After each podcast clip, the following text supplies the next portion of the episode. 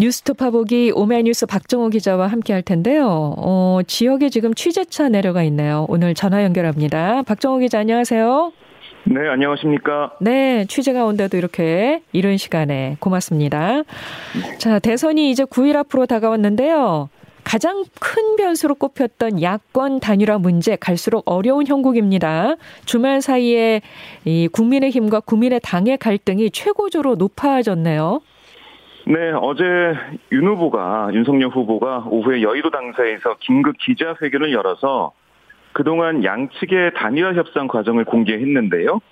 윤 후보는 지금까지는 단일화에 도움이 되지 않는다고 판단해 공개적으로 협상 과정을 언급하지 않았다면서 하지만 이제는 정권 교체를 위한 단일화를 열망해온 국민께 그간 경과를 말씀드리는 게 도리라고 생각한다. 이렇게 설명을 했습니다. 그러니까 양측 이 정권 대리인인 장재원 의원과 이태규 의원이 협의를 진행해서 후보 회동 일정 조율만 남은 상태였지만 어제 아침 결국 안철수 후보 쪽으로부터 단일화 결렬을 통보받았다. 이게 윤석열 후보의 주장이었는데요. 네. 그러니까 갑자기 일이 틀어지게 된 거, 이건 안 후보 책임이다. 이런 뜻으로 풀이가 됩니다. 아, 그러면서도 윤 후보가 뭐라고 했냐면 국민들의 열망인 정권 교체를 위한 이 야권 통합에 저는 희망의 끈을 놓지 않았다. 이 안철수 후보의 회동을 포함해 막판 단일화 가능성을 갖진 않았습니다. 네. 어, 특히 이제 국민의힘은 단일화 협상 경과와 아, 또 윤 후보가 안철수 후보에게 보낸 문자 전문까지 공개했는데요. 네. 그 내용을 보면 어떤 내용까지 있었냐면 저의 진정성을 믿어주시기 바라며 다시 한번 제안 드립니다. 뭐 이런 내용까지 있었거든요. 네네. 그러니까 이 안철수 후보에 대해 단일화에 좀 미온적인 것처럼 안 후보가 미온적인 것처럼 압박하는 어, 그런 어, 동시에 국민의힘 지지층 결집을 노린 게 아니냐 이런 분석이 나오고 있습니다. 단일화를 위해서 자신은 이만큼 했다 이렇게 네. 노력했다 이걸 보여주는 그런 문자를 공개한 거군요. 그렇습니다. 어, 그런데 국민의당 측에서는 곧바로 윤석열 후보의 주장을 반박했죠. 네, 그러니까 장지훈 의원과 만났던 이태규 국민의당 총괄선대 본부장 어제 바로 입장을 냈는데요. 뭐라고 했냐면 아니 자신들의 요청으로 시작된 비공개 협의 사실을 후보가 직접 나서서 공개하고 또 일방적인 관점에서 주장한 건 이건 단일화의 진정성이 없는 모순된 행동이다라고 지적을 했고요.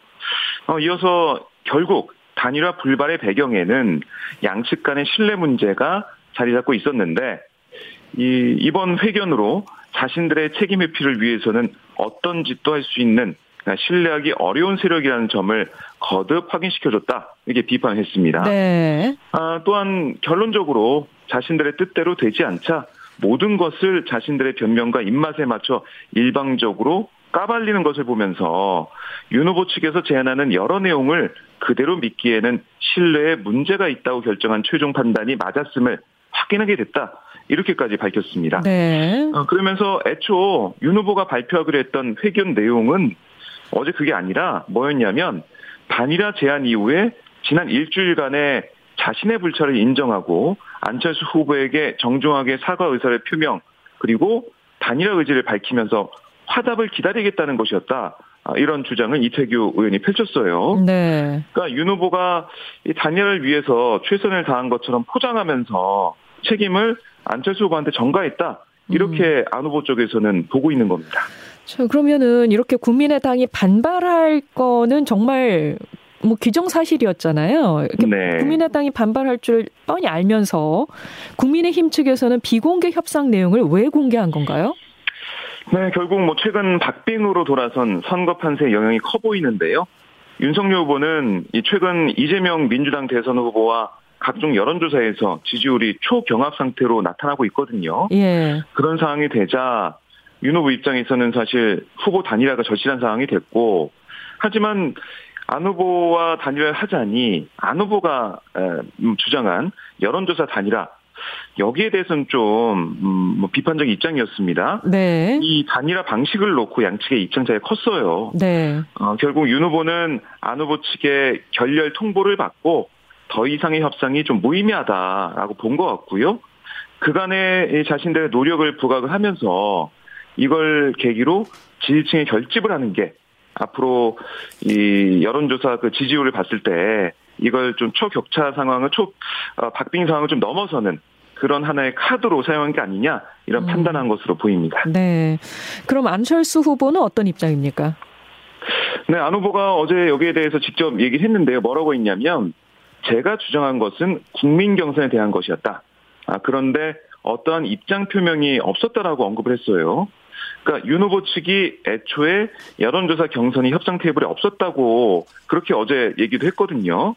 그런데 그거는 협상 대상자, 협상 상대자로서의 도의가 아니다 라고 어, 직접적으로 비판을 했습니다. 예. 그리고 어제 유세 현장에 모인 지지자들 향해서 안 후보가 저한테는 이순신 장군의 열투적 대화 같다라고 어, 지지자한테 얘기를 하면서 독자 완주 의지를 다졌는데요. 지금 보면은 국민의힘과 국민의당 양측의 감정의 골이 좀 깊어질 대로 깊어진 모습을 보이고 있습니다. 네, 네. 주말 사이에 이렇게 국민의 힘과 국민의 당 간의 갈등이 좀 깊어진 모습 보여줬는데요. 단일화를 네. 두고. 자, 이번 상황에 대해서 민주당에서도 입장을 냈죠. 네, 우상호 선대위 총괄수 본부장이 어제 기자회견을 열었는데요. 뭐라고 했냐면 아니 이렇게 대선 후보가 나서서 이 내밀한 협상 내용을 공개하는 것 매우 드물다. 뭐 이거 보니까 단일화 포기 선언으로 보인다. 이렇게 우상호 본부장은 평가를 했고요. 그러니까 윤 후보가 또 직접 나서서 이런 사실을 발표한 데 대해서는 적어도 단일화 과정에서의 결렬 책임을 자신이 지고 싶지 않다는 의사가 반영된 거다. 그러니까 야권 후보 단일화의 결렬 책임을 안철수 후보에게 덮어 씌우는 거다. 이렇게 해석을 했습니다. 아, 그러면서 우 본부장은 윤 후보가 이준석 당대표의 갈등 과정에서 이른바 윤핵관, 윤석열 후보 핵심 관계자들을 후퇴시켰다고 선언했지만 중요할 땐 역시 윤핵관으로 알려진 장재원 의원을 썼다. 음. 그러니까 이거는 국민을 우롱하고 속인 거다. 이렇게 비판하기도 했습니다. 그리고 한편 민주당은 어제 밤에 의원총회를 열어서 송영길 대표가 제안한 국민통합정부를 위한 정치개혁안 그러니까 통과시키면서 또 중도 확장 의지를 보이는 모습이었습니다. 주말 사이에 이렇게 단일화 논의가 어 있었던 거 네. 예. 그 투표 용지 인쇄 전에 단일화를 하기 위한 움직임이었잖아요. 그렇습니다. 네. 이제 그 금요일인 4일부터는 사전 투표가 시작이 되는데 이 단일화 네. 협상이 그럼 이제 물 건너 갔다고 봐야 되는 건지 앞으로 어떤 뭐 일말의 여지가 있는 건지 어떻게 네. 될까요?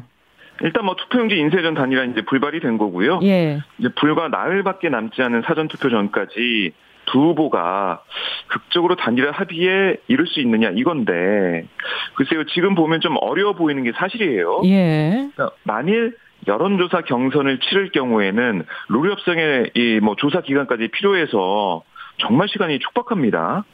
그러니까 우선은 윤 후보 측은 사전 투표를 지나서 대선 이 투표일 전날까지 3월 8일까지도 단일화를 포기하지 않겠다 이런 입장을 공교히 내비치고는 있어요. 그렇죠. 하지만 안철수 후보는 여론조사 경선에 의한 단일화 이걸 전제로 하지 않으면 윤 후보와 1대1 談판에 응하지 않겠다 이런 입장을 뭐 계속 보이고 있거든요. 네. 그래도 여전히 두 후보만 결단하면 전격적인 단일화 뭐 이론상으로 불가능하지 않습니다. 네. 결국에는 지지율 추이가 중요해 보이는데요. 이재명 후보가 윤석열 후보를 이기는 여론조사 결과 나올 경우에 윤 후보가 더 파격적인 조건을 안철수 후보에게 제시하면서 단일 협상을 요청할 가능성도 남아 있습니다. 예. 아, 근데 이 국민의힘이 요구하는 대로 안철수 후보가 이 여론조사 경선 없이 사퇴하기에는 글쎄요, 좀 명분이 좀 부족하, 부족해 보이는 게 사실이고요. 결국 여론조사 경선을 하느냐 마느냐, 이게 아무래도 단일화의 중요한 변곡점이 될 것으로 보입니다. 네. 알겠습니다. 자, 이번에는 주말 사이 대선 후보들의 선거 운동을 좀 살펴보도록 하죠. 더불어민주당 이재명 대선 후보는 PK 지역, 부산, 울산, 경남 지역 곳곳을 누비면서 남부 수도권 구상을 강조했네요. 네, 이재명 후보는 모두의 대통령, 통합의 대통령이 돼서 인재를 가리지 않고 등용해 확실히 성과를 내겠다. 그러니까 정치 교체를 확실히 해내겠다라고 약속을 했고요. 특히 어제 들어보면 사회적 공공 일자리 100만 개 만드는 거 그건 유승민 국민의힘 전 의원이 한 거다 이렇게 말하는 등 국민의힘 정치인들의 이름을 거론하면서 여야를 가리지 않는 정책 수용성을 부각하기도 했습니다. 아, 그리고 이제 부울경과 전남 광주를 다 묶어서 남부 지역에 새로운 수도권을 하나 만들자. 싱가포르처럼 독립된 하나의 경제를 만들자. 아, 저를 대통령으로 만들면 가능한 일이다. 라고 목소리를 높였는데요. 네. 이뭐 전통적으로 어떻게 보면 민주당에는 취약제라고 볼 수 있는 이 PK 중도층의 표심을 끌어당겨서 역전을 이루겠다. 이런 행보로 풀이가 됩니다. 예.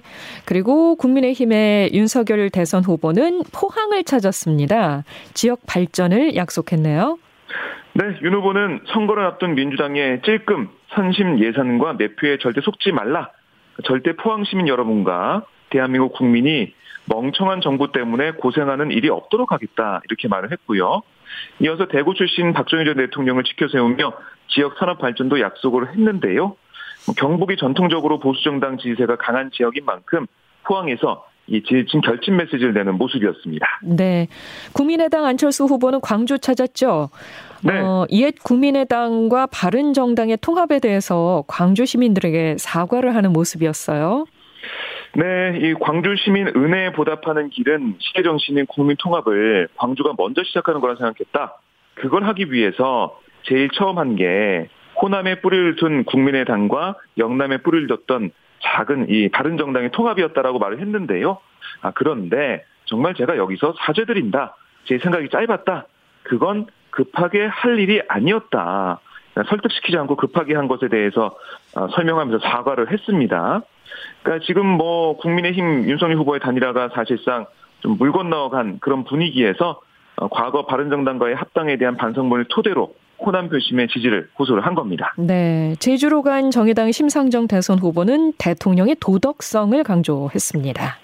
네. 유력 양당 후보의 가족과 본인의 비리가 눈덩이처럼 나오고 있지만 사법적 검증도 거부한 채 서로 진영을 나눠서 삿대질하고 뭉개고 있다. 이런 양당 정치는 심판해야 된다라고 강조를 했고요. 또 이 서울 신촌에서 열린 변희수 하사 일주기 추모식에 참석을 했는데요. 심 후보는 사회적 약자를 끌어안으면서 선명성을 높이는 그런 행보를 계속 보이고 있습니다. 네, 알겠습니다. 지금까지 오마이뉴스 박정우 기자 고맙습니다. 네, 고맙습니다.